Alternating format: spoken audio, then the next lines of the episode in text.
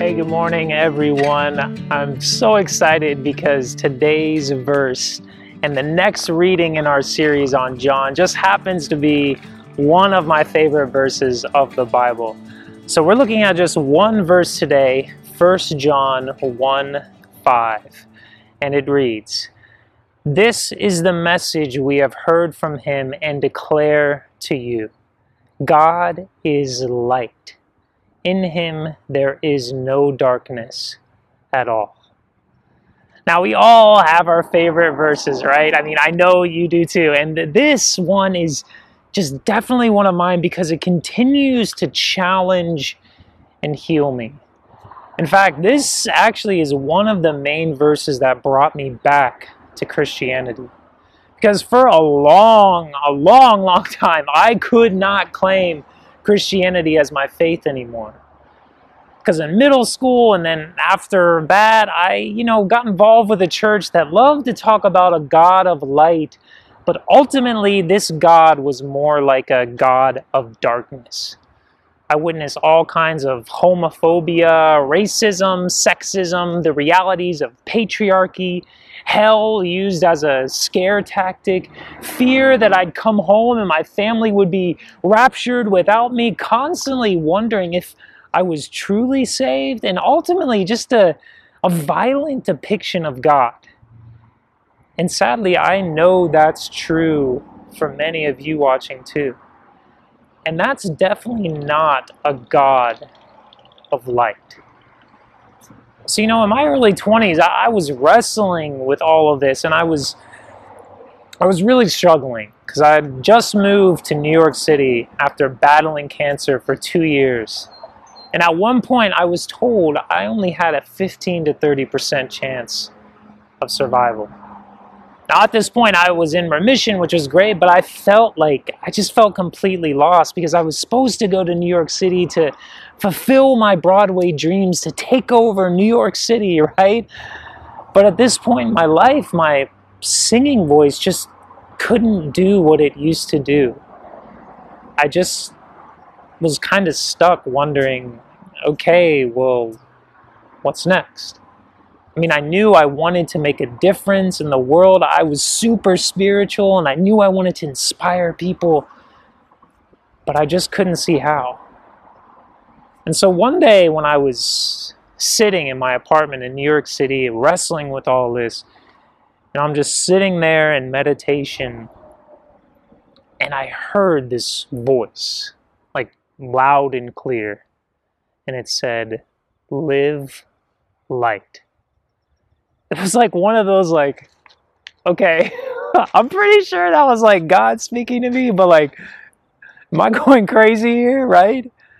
Live light. And in that moment I, I felt like i had a new direction a mission to help people live light. And, and you know god was kind of sneaky about that too because i feel like god knew that you know, if he had said, or if God had said, God is light, and God there is no darkness, that probably wouldn't have appealed to me at that time. Because again, in my head, I was still healing from this destructive image of God. In fact, I was kind of mad at God. Because I, I really, honestly, I thought that God was punishing me, that God gave me cancer, that God was teaching me a lesson, and now I was stuck because of God. And again, I know I'm not the only one who's thought things like that. I mean, maybe you have, right? When things go bad, do you ever revert to that kind of thinking? It's easy to do because a lot of us grew up thinking about God that way. In fact, there's a lot of America that believes this about God. For instance, let's take COVID 19 a horrible thing that has happened. Over half a million people have died. More than World War II, Korea, and the Vietnam War combined. Businesses have been destroyed. Racial inequalities continue to get worse. And many of us live now in this kind of worry and fear about, well, what's next? Can I be around this person? Are you vaccinated? Are you, are you vaccinated? Who isn't? But you know, one of the worst things about it is that research shows that two thirds of Americans believe that God gave us this virus to teach us a lesson, to make us more faithful. Two thirds of Americans believe that. That doesn't sound like a God of light to me. That's a God of darkness. A God who creates evil to punish and destroy us, to teach us a lesson, is not a God I'm willing to follow. And it wasn't a God I was willing to follow then. Because when we make those claims about God, we give God those attributes. We're essentially saying that God is evil, God is a murderer, God is violent, and God is destructive. Look, and again, I get it. It's become normal to think of God this way because that's so often how God is taught. Even if we don't say those things explicitly, that's what we're saying. And it gets confusing, right? Because if we're honest, right, there are segments of the Bible that speak about God in violent ways, and we can't deny that. And I think these are things that we all have to wrestle with. And I think the Apostle John had to wrestle with it too. But see, John had an advantage that, that we don't. He was with Jesus and saw firsthand what God was truly about. John, the youngest disciple, the most beloved disciple, who knew firsthand from Christ that God is light. In his time, you know, a lot of people believe the same dark things about God that we might. For instance, uh, he was speaking to the Gnostics who believed that the Creator and his work were evil and that men's souls were imprisoned by earthly life he was speaking to people maybe like me, right? They called them secessionists who turned away from the faith, and probably because, like me, they didn't want anything to do with that kind of God. But John's saying to all of us, to them, no, no, no, that's not God. I've been with God, Jesus, the revelation of God in human form. His is the message we have heard and declared to you God is light. In him there is no darkness at all. This is the message. And this is the message we have to come to understand. God doesn't create evil. God is a God of light. God doesn't create suffering. God is a God of light. And if we learn to interpret the Bible through this lens of God's light, God's love, not God's hate or God's darkness, then we have something worthy of proclaiming, just like John. This is what we're called to proclaim God is light. In God, there is no darkness. That's a God I can follow, a God worthy of praise. And Years later, after I heard Live Light, I finally found this verse in John and it it started to confirm everything I knew God to be. It started to heal me of all that that trauma from the past. It helped me find a way back to a different kind of Christianity, a reconstructed hope for the future. And this is the part of the sermon where I tie it up in a nice, neat little bow, right?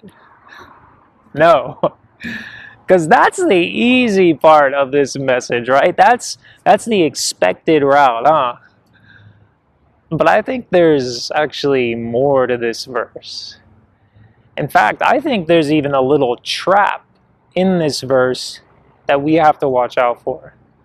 A trap that I know I've fallen into as well. And that's this that sometimes we can be so blinded by God's light that we fail to see or intentionally ignore the darkness around us.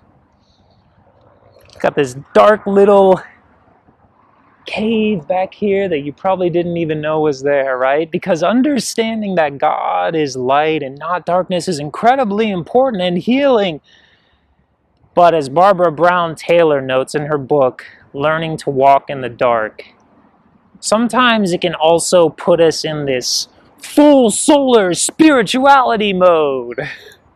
Now, what does she mean by that? Well, she says in her book if, if we're not careful, this way of thinking offers people of faith a giant closet in which they can store everything that threatens or frightens them without thinking too much about those things. It rewards them for their unconsciousness, offering spiritual justification for turning away from those things and can result in a kind of spirituality that deals with darkness by denying its existence or at least depriving it of any meaningful attention.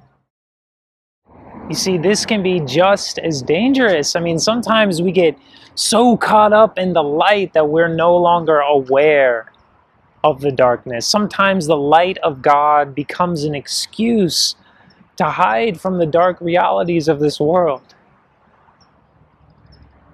And I'll be 100% honest, that was totally me and still is me in a lot of ways. Because once I figured out that God was light, oh man, I just want to chill in this light all day. In fact, if you bring me out of this light, then then you clearly don't know what God is about, right? So don't bother me with the darkness of this world. That's going to take me out of my zen. I'm here with God. well, that's not who God is either. Yes, God is light, but God doesn't avoid darkness. Did Jesus avoid the darkness? No. He entered into the darkness. I mean, look, only a couple of weeks ago, right, we relived his crucifixion. He was crucified. He revealed the reality of darkness itself. Look, and for many of us, myself included, I don't want to come in this dark cave here. I don't want to sit with that. I want to skip over Black Friday and hurry on over to Easter Sunday. I mean, sometimes we just don't want to sit with the reality of the continued darkness in our world.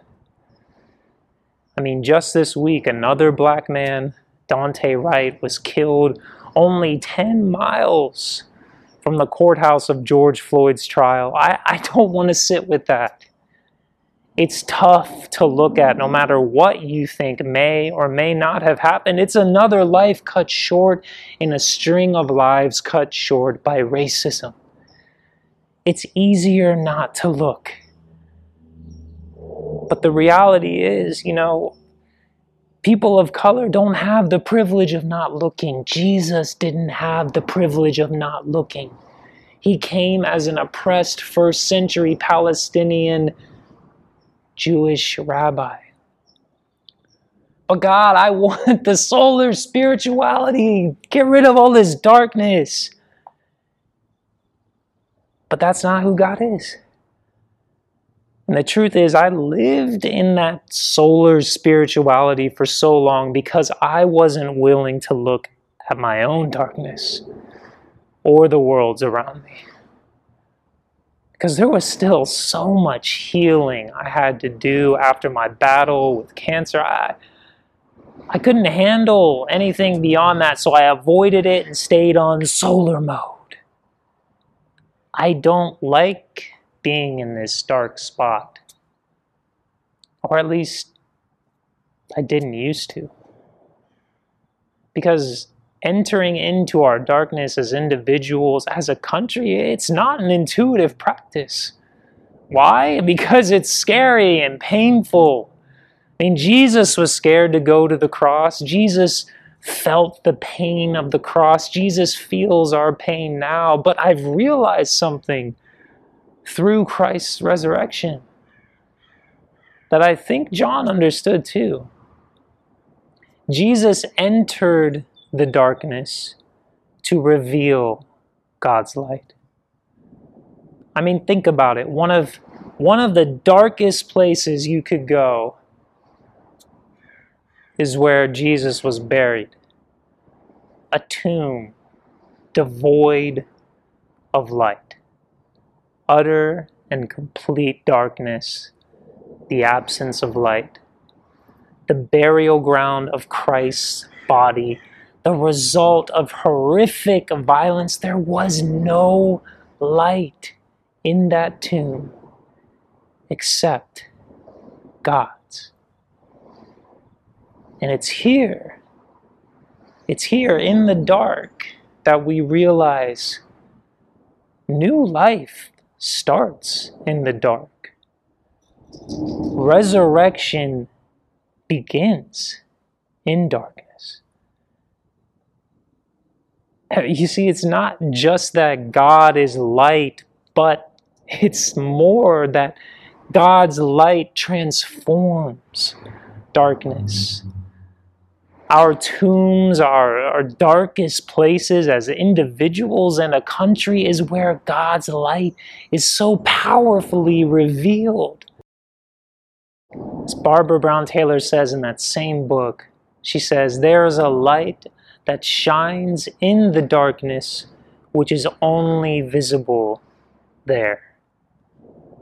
You see, knowing that God is light is powerful, but it's, it's just a fancy theological concept unless we're willing to enter the darkness and do something about it. Because there's a lot of darkness in this world, there's a lot of unhealed trauma within ourselves, there's pain in so many hearts. There's a crack, a crack in everything. That's how the light gets through. Leonard Cohen wrote that in one of his famous songs. There's a crack, a crack in everything, but that's how the light gets through. That's how the light gets through. We're here to be God's light in the darkness. We can't be afraid to step into these tombs, to to look racism in the face and say, no, that's not God. To look homophobia in the face and say, no, that's not God. Take your pick, whatever darkness you feel called to. No, that's not God. Every time we every time we enter that dark tomb inside of ourselves, every time we we fight systemic policies designed to keep people oppressed, every time we give a loaf of bread to the hungry, listen to a stranger struggle, reach out to people who've been hurt by church, have difficult conversations, or just plain say, No, that's not the God I know. Every time we do those things, we live light. We become the light of Christ resurrected all over again we, we get to step out of this tomb with the ever present Christ. And we get to boldly say with John and with Christ and with everyone who claims this Christian tradition that this is the message we have heard from Jesus and declare to you. God is light. In God, there is no darkness at all. Now, before we head off today, I do want to leave you with three questions that might help you go deeper into this concept. And I'd love for you to put them in the comments, uh, email us, whatever you want, whatever works for you. But I just have three questions. The first one is what have you learned in the dark that you could never have learned in the light? What have you learned in the dark that you could have never learned in the light? Number two, what darkness in the world or within yourself can you become more curious about? What can you become more curious about? And finally, how can you be God's light to the world this week? Will you pray with me? God of light, God of love, God of peace and liberation, we thank you. We thank you that despite the darkness of this world, despite the darkness in ourselves and all the darkness that surrounds us, you continually enter into it, revealing yourself as the God of light. Lord, we ask for you to help us remember, to help us embody that light, to be that light for others as you have been for us. May we have the courage this week to stand up to any darkness and say, No, that is not the God I know. May we be that light for this world. In your name, I pray. Amen. Hey, good morning, everybody, and welcome to the Oceanside Sanctuary online gathering. If you're new to these gatherings online, we would love to know you're out there and that you're watching and that you're interested in what is happening in this community here in Oceanside. So you can simply get in touch with our team at the oceansidesanctuary.org backslash contact portion of the website. My name is CJ, and I've got a few announcements here for you this morning. So let's kind of jump into it. First of all, right after church today at 10 a.m., there is a Justice Works team meeting. Our Justice Work team uh, partners with other nonprofits and other churches throughout San Diego County to bring local policy changes to police practices, homelessness, and climate change. This is an amazing group to be part of, and we would love for some more of you to be involved in the Justice Works team. Once again, that's going to happen today, right after 10 a.m. on the old Zoom. The link is below, it's also in the comments. Come on out if you're interested in serving on this team. The more people, the more action our Justice Works team can take on local issues. Coming up on May 2nd, and May the 16th. Mark your calendars for both of those days from 12 to 3 p.m.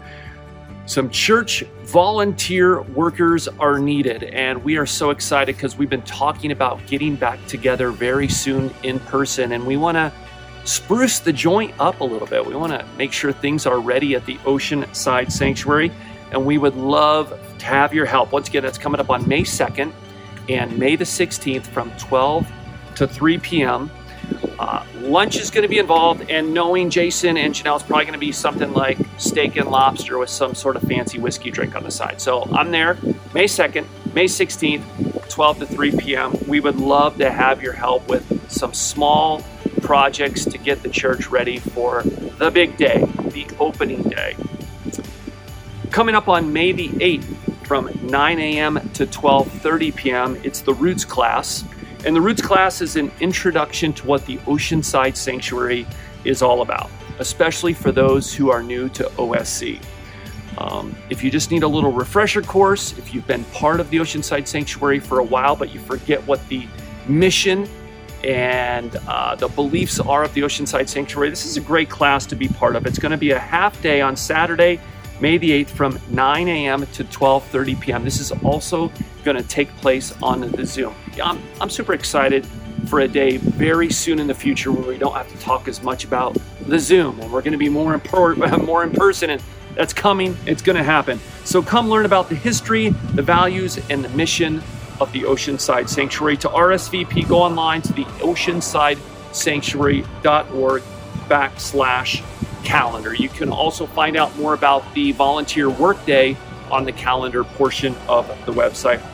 And then finally, we always want to encourage you to give to the Oceanside Sanctuary, to give of your time, to give of your resources to support what the Oceanside Sanctuary is doing. The Oceanside Sanctuary is a 501c3 nonprofit and it survives on the gifts uh, from those who believe in the Oceanside Sanctuary. So please, please, please consider giving You can go online to the oceansidesanctuary.org backslash give for more information or to start giving.